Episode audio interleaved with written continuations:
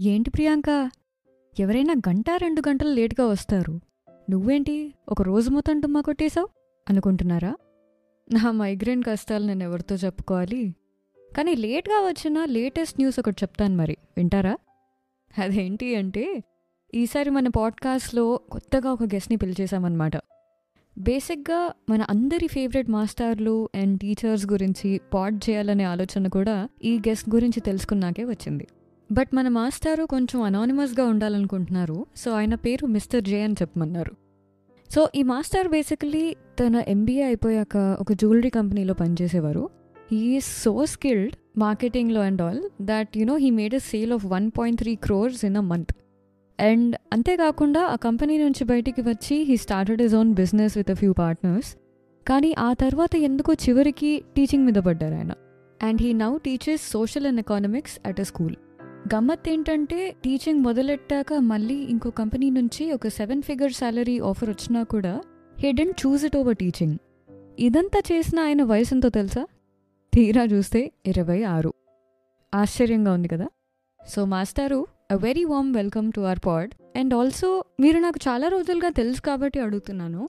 అసలు ఇన్ని ప్రొఫెషన్స్ని దాటుకుని వచ్చి ఫైనల్గా టీచరే అవ్వాలని ఎందుకు అనుకున్నారు? So yeah I mean even though ప్యాషన్తో teacher అవ్వడం అనేది ఎంత నిజమో నేను టీచర్ అవ్వడానికి ఒక చిన్న స్టోరీ ఉంది. నా ఇంటర్మీడియట్లో అనుకుంటా. సో అనుకోవడం కాదు ఇంటర్మీడియట్లోనే ఓకే సో నేను ఫస్ట్ సెక్షన్లో ఉండేవాడిని. ఈ శ్రీ చైతన్య నారాయణ బ్యాచ్లు తెలుసుగా? ఫస్ట్ సెక్షన్లో మంచిగా చదివేవాళ్ళు తర్వాత సెక్షన్లో ఇంకా అలా ఉండేవాళ్ళు. సో నేను ఫస్ట్ సెక్షన్లో ఉండి మాకు ఒక సబ్జెక్ట్ చెప్పేవారు ఒక టీచర్ సో వాళ్ళు చెప్పేది నాకు పెద్దగా అర్థమయ్యేది కాదు. ఒకసారి మేము ఏదో హాస్టల్లో చేసిన పనికి మమ్మల్ని క్లాస్లోంచి బయటికి పంపించేశారనమాట ఒక ఫిఫ్టీన్ డేస్ మీరు క్లాస్లోకి అటెండ్ కావద్దని సస్పెండ్ చేశారు. ఓకే. అది రెసిడెన్షియల్ క్యాంపస్ కాబట్టి ఇంటికి పంపించలేక క్లాస్ బయటికి పంపించారు. సో అప్పుడు నేను నా ఫ్రెండ్ కలిసి బుక్ ఓపెన్ చేసి లెసన్స్ చదవడం స్టార్ట్ చేసాం నాది నేను చదువుకున్నప్పుడు ఆ పర్టికులర్ సబ్జెక్ట్లో ఆ టీచర్ ఎంతవరకు అయితే చెప్పారో అంతకన్నా బెటర్గా అర్థమైంది నాకు. సో అంటే ఆ టీచర్ బాగా చెప్పలేదు అని నేను అనను. నాకు అర్థం అయ్యి ఉండకపోవచ్చు. లేకపోతే ఆమె చెప్పే మెథడాలజీని క్యాచ్ చేసి ఉండకపోవచ్చు. బట్ ఈ ఆ ఒక్క రీడింగ్ సెషన్ తర్వాత నాకు చాలా బెటర్గా అనిపించింది. సో నాకు ఒక ఫీలింగ్ వచ్చింది అప్పుడు. At that age I don't know it's out of that rebel thoughts ఎట్లా కానీ నేను చెప్తే ఇది ఇంతకన్నా బాగా చెప్తా అనే ఫీలింగ్ ఒకటి వచ్చేసింది.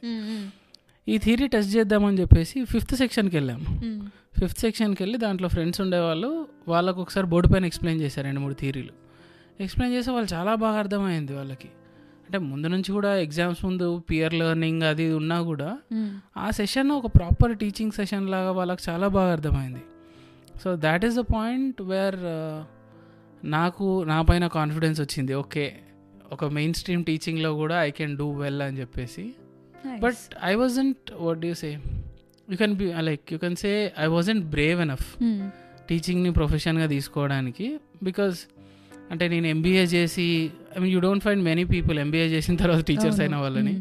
సో ఎంబీఏ చేసి I thought going into some other field but yeah finally after being into many fields I thought teaching is the best suited job for me okay so నేను అబ్జర్వ్ చేసినంత వరకు అంటే నేను చదువుకునేటప్పుడు young teachers ఉన్నా కూడా part time టీచర్స్గా ఎక్కువ మంది కనిపించేవారు but as far as I've known you మీరు ఆల్మోస్ట్ టూ ఇయర్స్ నుంచి you been a teacher so what is still making you continue with that profession even though you have other options what is still making me do it అంటే see if you ask me to describe myself one thing I would definitely say is I'm a learner so if you want to learn something you need to have better environment so I guess నాకు ఆ better environment అనేది it is with the students it is only when I'm with someone who is learning someone to whom I can teach so at that time నేను ఇంకా బాగా నేర్చుకోగలను అనేది నా ఉద్దేశం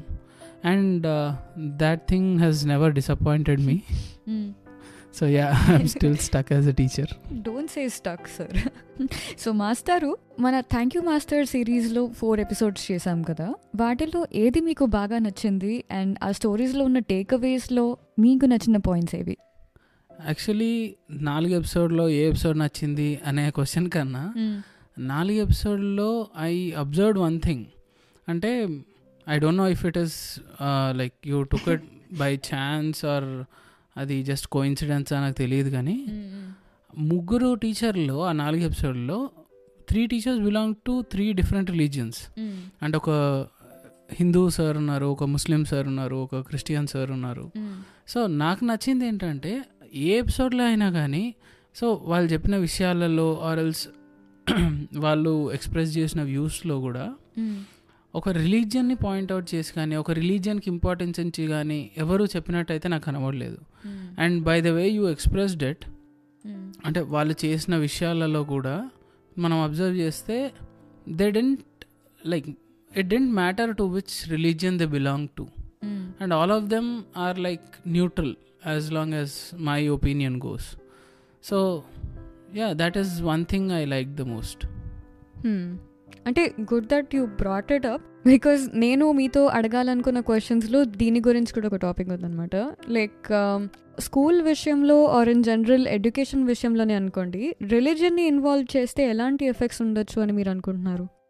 So before answering this question I have statement to make I as a person don't follow any religion or I do I'm not against any religion for that matters so you can say religious neutral person అనుకోవచ్చు.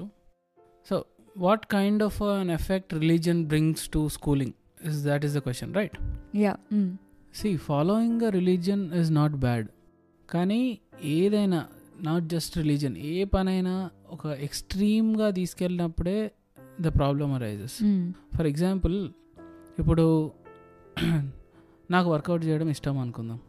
Work out చేయడం is fine you get to tone your body or you get to keep yourself healthy everything కానీ ఎక్స్ట్రీమ్గా తీసుకెళ్ళినప్పుడు it affects your body so just like that just an example ఇప్పుడు రిలీజియన్ని కూడా follow అవడంలో అస్సలు తప్పులేదు కానీ దాన్ని ఎక్స్ట్రీమ్గా తీసుకెళ్ళి నా రిలీజియనే మంచిది అనే ఒక మైండ్ సెట్ని పిల్లలపై రుద్దడం అనేది కరెక్ట్ కాదు.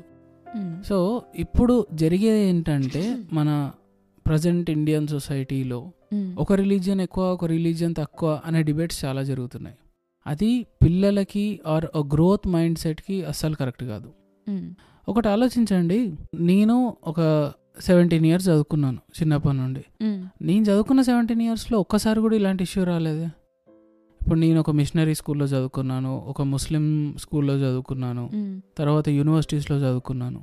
ఎక్కడ కూడా ఇలాంటి ఇష్యూ రాలేదు. కానీ అక్కడ ఎలా ఎలా స్టార్ట్ అయింది ఇష్యూ? ఎందుకు స్టార్ట్ అయింది? అంటే ఎవరో ఒకరు పక్క ఆ రిలీజియన్ వాళ్ళు అది ఎట్లా చేస్తారు? లేకపోతే ఈ రిలీజియన్ వాళ్ళు ఇది ఎట్లా చేస్తారు? అని ఒక క్వశ్చన్ తీసుకొచ్చినప్పుడే కదా ఇలాంటి ప్రాబ్లమ్స్ అరైజ్ అయ్యేది. పాయింట్ నేను అనేది ఏంటంటే ఎక్కడైనా మీరు చూస్తే అన్ని రిలీజియన్స్ ఈక్వల్ అనుకున్న దగ్గర గొడవలు అవ్వవు. ఎవడో ఒక రిలీజియన్ తోపు ఒక రిలీజియన్ గొప్ప అన్నప్పుడు మాత్రమే గొడవలు అవుతాయి. సో ఈ కర్ణాటక గురించి మాట్లాడుకుంటే హిజాబ్ ఇష్యూ అనేది అక్కడ ఒక్క దగ్గరే అయింది. మరి దేశం మొత్తం ఎందుకు అవ్వలేదు? అంటే అక్కడ ఎవరో ఒకరు they like provoked students or faculty or someone else.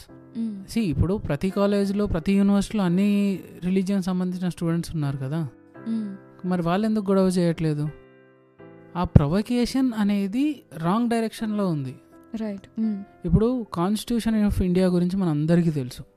Constitution of ఇండియాలో రైట్ టు ఫ్రీడమ్లో ఒకటి ఉంది clause right to freedom of religion అని చెప్పేసి. అది ఎంతమందికి తెలుసో నాకు తెలియదు right to freedom of religion అంటే నీ రిలీజియన్ని నువ్వు ఫాలో అవ్వచ్చు.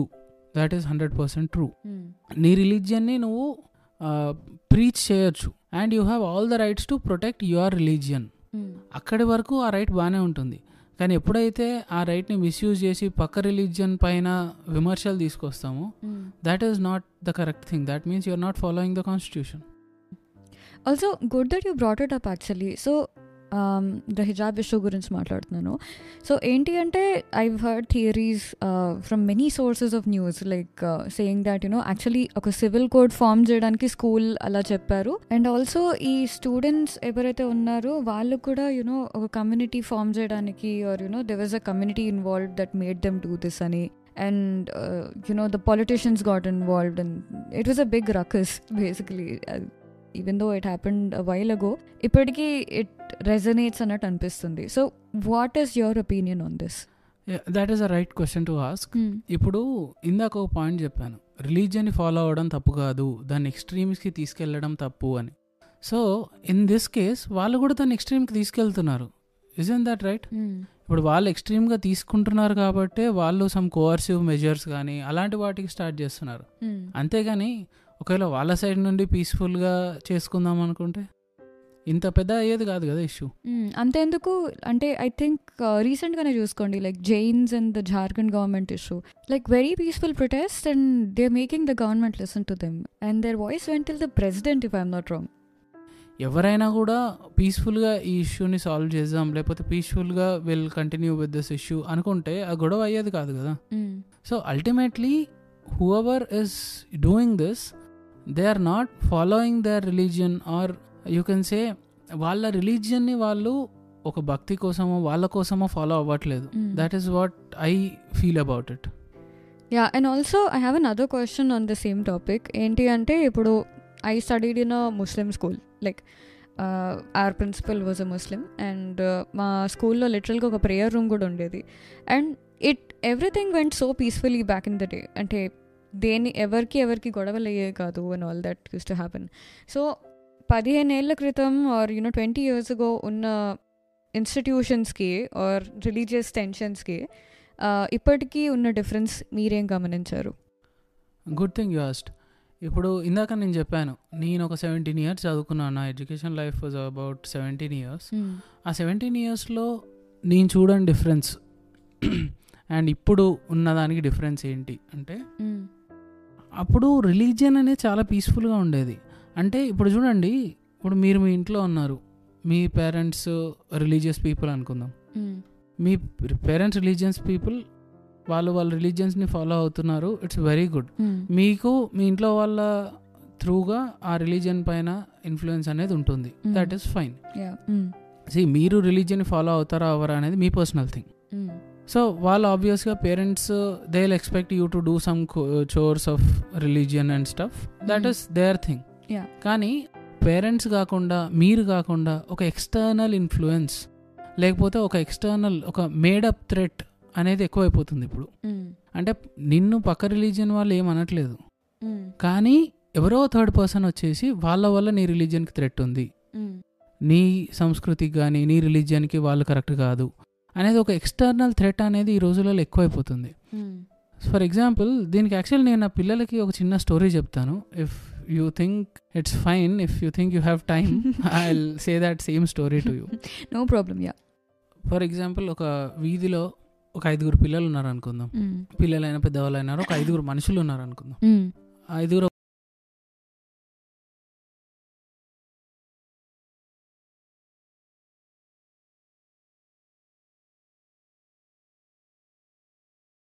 డెమోగ్రఫీ చూసుకుంటే ముగ్గురు ఎక్కువ అనుకుందాం. సో నేను ఒక ఎక్స్టర్నల్ ఒక ఆ వీధిలో నడుచుకుంటూ వెళ్తూ నేనేం చెప్తాను ఒక వన్ వీక్ టెన్ డేస్ ఒక వన్ మంత్ వాళ్ళని అబ్జర్వ్ చేసి ఆ ముగ్గురు ఎవరిది అవుతున్నారో ముగ్గురు దగ్గరికి వెళ్ళి చెప్తా అనమాట సో ఆ ఇద్దరు ఉన్నారు కదా వాళ్ళు మిమ్మల్ని కొట్టాలనుకుంటున్నారో తిట్టాలనుకుంటున్నారో ఏదో చెప్పేస్తా. సమ్ రీజన్ చెప్పేస్తా. సో అప్పుడు ఆ ముగ్గురు ఏమంటారు లేదు లేదు వాళ్ళందరూ అందరూ ఒకటే మేము మేమంతా ఒక టీమ్ అది ఇది అనుకుంటాం. Okay very good. సో రిపీటెడ్గా ఇదే ఫ్యాక్ట్ చెప్తుంటే ఆ ముగ్గురులో ఒకరికైనా డౌట్ రాకుండా ఉంటుందా? పాయింట్. ఖచ్చితంగా నాకు తెలిసి అయితే ఉండదు సో కొన్ని రోజుల తర్వాత ఏం చెప్తా ఈ ఇద్దరి దగ్గరికి వచ్చేసి ఆ అవతల ముగ్గురు మీకు మళ్ళీ ఏదో చేసేద్దాం అనుకుంటారని వీళ్ళకి చెప్తా. అప్పుడు ఏమవుతుంది? గొడవ అవుతుంది. ఆబ్వియస్గా వాళ్ళ ఐదుగురు మధ్యలో ఏ డిఫరెన్సెస్ లేకున్నా కూడా ఒక చిన్న టెన్షన్ అనేది స్టార్ట్ అవుతుంది. సో ఇప్పుడు ఏం చేస్తా? Second phase of my direction అనుకుందాం. ఆ ముగ్గురు దగ్గరికి వెళ్ళి ఆ ఇద్దర్లలో వాళ్ళు మీరు సింగిల్గా దొరికితే మిమ్మల్ని కొట్టు కొడదాం అనుకుంటున్నారు అని చెప్తా. ఆబ్వియస్గా ఇప్పుడు ఆల్రెడీ ఆ చిన్న టెన్షన్ ఉంది కాబట్టి I take advantage of that అనుకుందాం. తీసుకొని వాళ్ళిద్దరిలో ఒకరు మిమ్మల్ని మీరు మీరు సింగిల్గా కనబడితే వాళ్ళు మిమ్మల్ని కొట్టాలనుకుంటున్నారు లేకపోతే ఏదో చేయాలనుకుంటున్నారు అని చెప్పేస్తా సో అప్పుడు వీళ్ళు ముగ్గురు ఉన్నప్పుడు వాడు ఒక్కడు కనబడ్డాను అనుకో. ఆ ఇద్దరిలో ఒకడే సింగిల్ కనబడితే వీళ్ళు ఏం చేస్తారు? ఆబ్వియస్గా వెళ్ళి ఏదో ఒకటి అటాక్ చేయడమో లేకపోతే something or the other harm try చేస్తారు కదా. అంటే మనకు అవతల వాడి నుంచి థ్రెట్ ఉంది అని ఫీల్ అయినప్పుడు యాజ్ అ హ్యూమన్ మనం రియాక్ట్ అవుతాం. కానీ ఇప్పుడు మోరల్ ఆఫ్ ద స్టోరీ చూడండి ఆ ముగ్గురికి ఇద్దరికి మధ్యలో ఏమన్నా విభేదాలు ఉన్నాయా? లేదు. లేవు. వాళ్ళందరూ బాగానే ఉన్నారుగా? ఎవరో ఒక ఎక్స్టర్నల్ నేను వెళ్ళి నేను ఏదో చెప్పడం వల్ల అక్కడ ఎంత డిస్టర్బెన్స్ క్రియేట్ అయింది? సో ఇప్పుడు టీమ్స్ అని కాకుండా రిలీజియన్స్ అని తీసుకోండి ఇదే స్టోరీలో టీమ్ ఏ ఒక రిలీజియన్ టీమ్ బి ఒక రిలీజియన్ అని. సో ఈ రిలీజియస్ పర్స్పెక్టివ్లో చూడండి ఆ రెండు రిలీజియన్స్ మధ్యలో ఏమైనా గొడవలు ఉన్నాయా? లేవు. ఎవడో ఎక్స్టర్నల్ వచ్చి ఏదో ఒక లేని ఐడియాని ఒక ప్లాంట్ చేసి ఒక హేటెడ్ అనేది ప్లాంట్ చేసి వాడు వాడి బెనిఫిట్కి వాడుకుంటున్నాడు చూడండి అక్కడ రిలీజియస్ కాన్ఫ్లిక్ట్స్ అనేవి స్టార్ట్ అవుతున్నాయి. సో ఇవి పెద్దవాళ్ళతో ఆపకుండా రిలీజి ఎడ్యుకేషనల్ ఇన్స్టిట్యూషన్స్ స్టూడెంట్స్ వరకు తీసుకొచ్చి చాలా పెద్ద తప్పు చేస్తున్నాం మనం. అంటే ఇలాంటి ఇష్యూస్ ఇంతకు ముందు కూడా ఉండేవి కదా. అంటే గుజరాత్ రైడ్స్ అనుకోండి కాశ్మీర్ ఇష్యూ కానీ లేకపోతే రీసెంట్గా మన అయోధ్య గురించి కానీ అంతెందుకు మన స్టేట్లో కూడా కొన్ని జరిగినట్టు గుర్తు మరి. So like what is you take on this అప్పటికి ఇప్పటికీ ఉన్న డిఫరెన్స్ ఏంటి అంటారు? నేను రిలీజియన్స్ మధ్యలో గొడవలు లేవు అని ఇప్పుడు అనట్లేదు. గొడవలు ఉన్నాయి ఉన్- ఇప్పుడు ఉన్నాయి నెక్స్ట్ ఫ్యూచర్లో కూడా ఉండొచ్చు. కానీ నేను అనేది the scale of that disputes కానీ క్వారల్స్ కానీ అలాంటివి ఆలోచించండి. ఒక రిలీజియస్ లీడర్ రిలీజియస్ లీడర్ అనుకునేదానికి ఒక చిన్నపిల్లలు ఇద్దరు రిలీజియన్ గురించి కొట్లాడుకునేదానికి ఎంత డిఫరెన్స్ ఉంది? అంటే దాని స్కేల్ ఎంత పెరిగిందో ఆలోచించండి. ఎంతమంది ఎఫెక్ట్ అవుతున్నారు? అప్పుడు సరే ఫర్ ఎగ్జాంపుల్ గుజరాత్ రైట్స్ అనుకుందాం. కొన్ని వందల మంది వేల మంది కొన్ని వందల కుటుంబాలు ఎఫెక్ట్ అయినాయి. సో ఇప్పుడు మనం మళ్ళీ అది రిపీట్ చేద్దామా మరి? అది కాదు కదా. సో ఒక ఒక రైట్స్ కానీ ఏదన్నా అయింది అన్నప్పుడు దాని సొల్యూషన్ కానీ అసలు అది ఎందుకు అయింది అనేది ఆలోచించకుండా దాన్ని ఇంకా స్కేల్ పెంచుకుంటూ పోతే మనం మన ఫ్యూచర్ జనరేషన్కి ఏమి ఇద్దామని? పాయింటే. ఆల్సో మాస్టారు ఇంకో క్వశ్చన్ ఏంటంటే రిలీజన్ ఒకటే కాకుండా ఇప్పుడు మనకి ఇన్ ట్వంటీ ట్వంటీ త్రీ అసలు కాస్ట్ బేస్డ్ ఎన్రోల్మెంట్స్ ఇన్స్టిట్యూషన్స్లో అవసరం అంటారా what is your opinion caste based enrolments అనేది ఒకప్పుడు ఒక బెనిఫిట్ కోసం స్టార్ట్ చేశారు. It's a really good thing అప్పుడు certain lower would you say sect of the people benefit అవుతారు అని స్టార్ట్ చేశారు. అండ్ ఫర్ ద ఫ్యాక్ట్ వాళ్ళు అయ్యారు బెనిఫిట్ అయ్యారు. But how long should should this continue అనేది క్వశ్చన్ ఒకటి. రెండవది ద కోరిలేషన్ ఇప్పుడు కాస్ట్ బేస్డ్ ఎన్రోల్మెంట్స్ వల్ల బెనిఫిట్స్ ఎన్ని అండ్ డిసడ్వాంటేజెస్ ఎన్ని?